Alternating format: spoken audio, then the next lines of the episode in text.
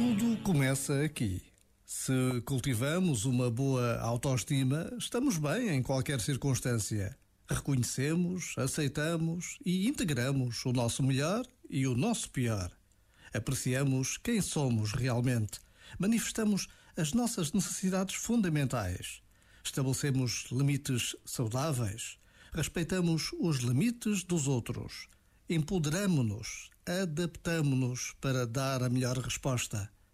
Uma boa autoestima faz de nós pessoas encontradas, equilibradas. Tornamo-nos intransigentes com a felicidade, a nossa e a de quem nos rodeia. Já agora, vale a pena pensar nisto. Este momento está disponível em podcast no site e na app.